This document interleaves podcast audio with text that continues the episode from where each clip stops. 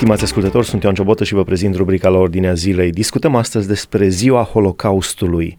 În România, pe data de 9 octombrie, se comemorează ziua Holocaustului.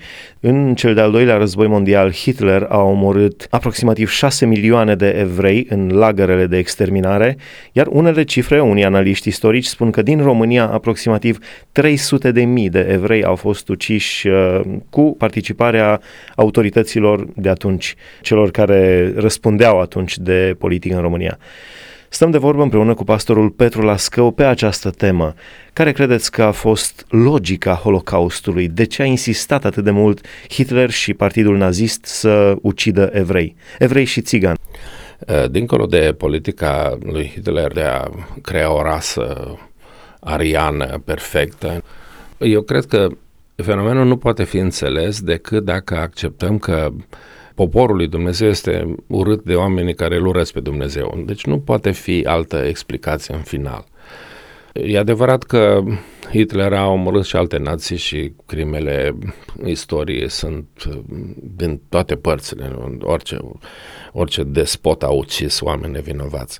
Dar în ceea ce îi privește pe evrei, uh, Holocaustul a fost un, uh, un, un act de a anihila acest popor ales care a stârnit întotdeauna invidie și ura tuturora. Care credeți că este legătura între ceea ce spuneau evrei în momentul când îl răstigneau pe Hristos și spuneau sângele lui să cadă asupra noastră și a copiilor noștri și ceea ce s-a întâmplat? Există vreo legătură sau autoblestemat? Deci, probabil că da. Eu, eu sunt îngrozit însă să să accept că ceea ce a făcut Hitler a făcut o, ceva în regulă pentru că ăștia au rostit un asemenea blestem asupra lor înșiși. Eu nu cred că este în voia lui Dumnezeu sau în, în voia lui Hristos, chiar dacă cineva rostește asemenea cuvinte nesăbuite, nu, să moară atâția oameni nevinovați. Cred eu că fraza asta rostită de evrei la moartea Domnului Isus, la judecata Domnului Isus Hristos, este folosită de cei care încă și astăzi urăsc acest neam și mă feresc categoric să n-am de-a face cu o asemenea explicație. Evreii săraci au plătit-o toată istoria. Toată istoria au plătit-o. Care este rolul bisericii în uh, Holocaust? Uh, mi-amintesc un exemplu, era undeva o biserică în Germania, pe lângă care treceau trenurile cu evrei mergând spre lagărele de exterminare și când uh, cei închiși în trenurile, în vagoane de vite, uh, țipau și urlau trecând pe acolo, în biserică se cânta mai tare ca să nu se audă acele strigăte. Care a fost rolul bisericii în, această, în acest dezastru? A fost dezastruos, mai ales Biserica Germană, nu? Care ar fi trebuit să, să ridice împotriva unui asemenea act atât de îngrozitor. E adevărat, au fost oameni ca Dietrich Bonhoeffer, nu, care au luptat pentru asta, au avut și germane eroi ei, dar, în general, biserica a fost ca și biserica românească în timpul comunismului. Co- au cooperat cu autoritățile, au ascultat de regim, orice autoritate vine de la Dumnezeu, nu? Și au cooperat prin uh, tăcere sau prin cântările, nu? Ei cântă și dincolo se moare. Aceasta este durerea uh, unei biserici care ascultă mai mult de Domnul de pe pământ decât de Domnul din ceruri. Au fost uh, momente în uh, istorie când uh, faptul că biserica nu și-a îndeplinit rolul a dus la asemenea dezastre și Holocaustul este unul dintre aceste momente și aceste evenimente nefericite. Dar după al doilea război mondial și după Holocaust s-a s-a întâmplat ceva ce nimeni nu s-ar fi gândit și niciodată în istorie nu s-a întâmplat și anume să se nască, să se nască o națiune într-o zi. A luat ființă statul Israel după aceea.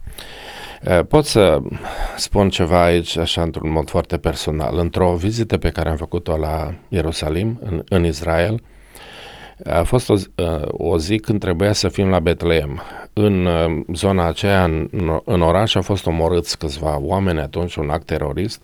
Noi nu eram pregătiți să fim martiri, așa să fim împușcați, așa că am anulat călătoria și am cerut ghidului să ne ducă la Muzeul uh, Holocaustului.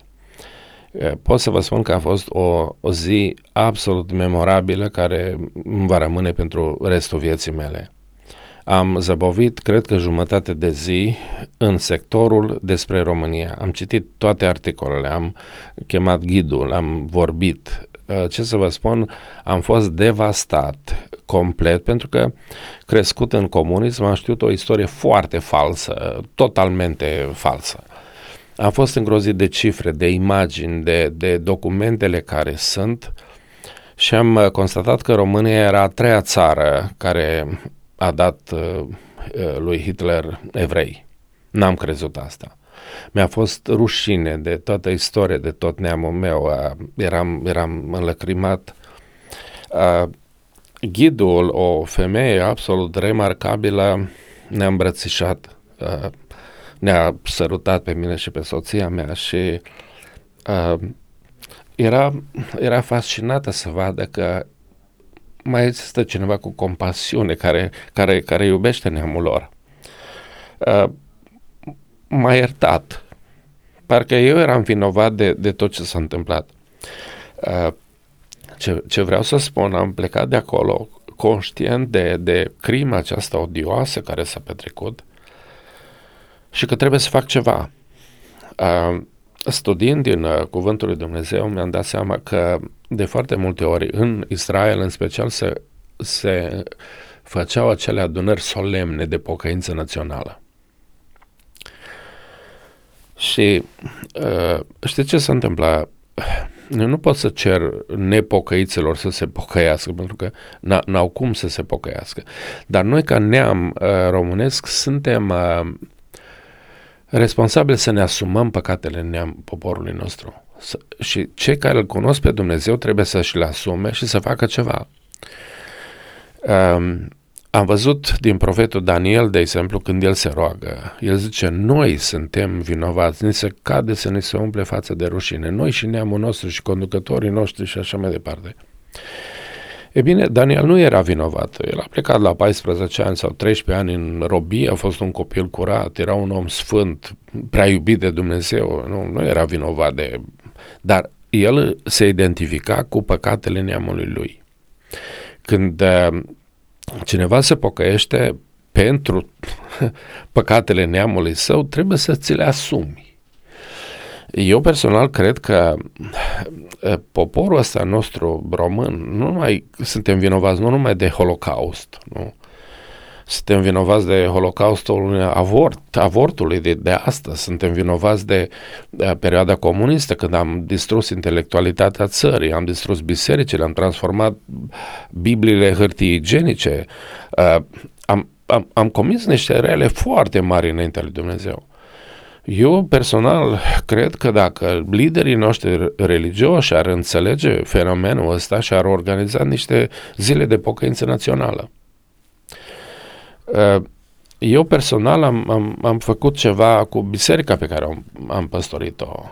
Am organizat nopți de pocăință în care am, ne-am mărturisit păcatele și am cerut iertare lui Dumnezeu pentru ele. Eh, eu cred că ar avea loc o trezire spirituală ma- majoră în țara asta, când, eh, mă rog, eh, creștinii din România, nu contează de ce culoare și regiment, s-ar aduna la oaltă într-o zi de pocăință națională pentru ororile Holocaustului, pentru celelalte păcate de care noi suntem vinovați ne pot tot plângem pe urmă de inundații, de cutremure, dar ne stă Dumnezeu împotriva.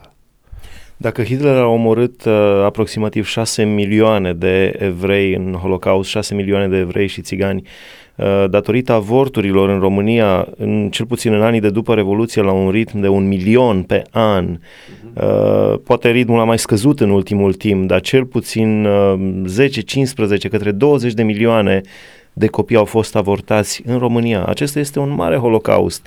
De asemenea, în Rusia, Stalin se estimează că au murit peste 30 de milioane de ruși, mult mai mult decât Hitler.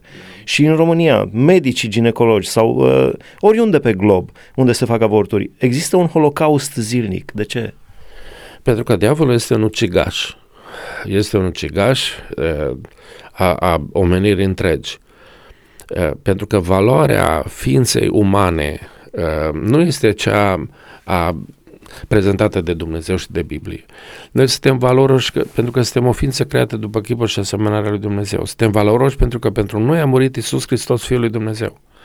Ori o asemenea ființă, nimeni nu are dreptul să ia viața, nu? Indiferent la ce vârstă, indiferent de ce națiune, de ce culoare, de ce formă. Noi suntem un produs al divinității, numai divinitatea are drept de proprietate asupra noastră. Pentru că uh, avem o filozofie foarte greșită, pentru că suntem colaboratori cu ucigașul rasei umane, asistăm la acest genocid zilnic și suntem neputincioși în fața lui. Cel puțin uh, am admirație și pentru dumneavoastră și oameni care, care văd lucrurile acestea, vorbim despre ele, cel puțin să vorbim despre ele, că restul, toată lumea tace.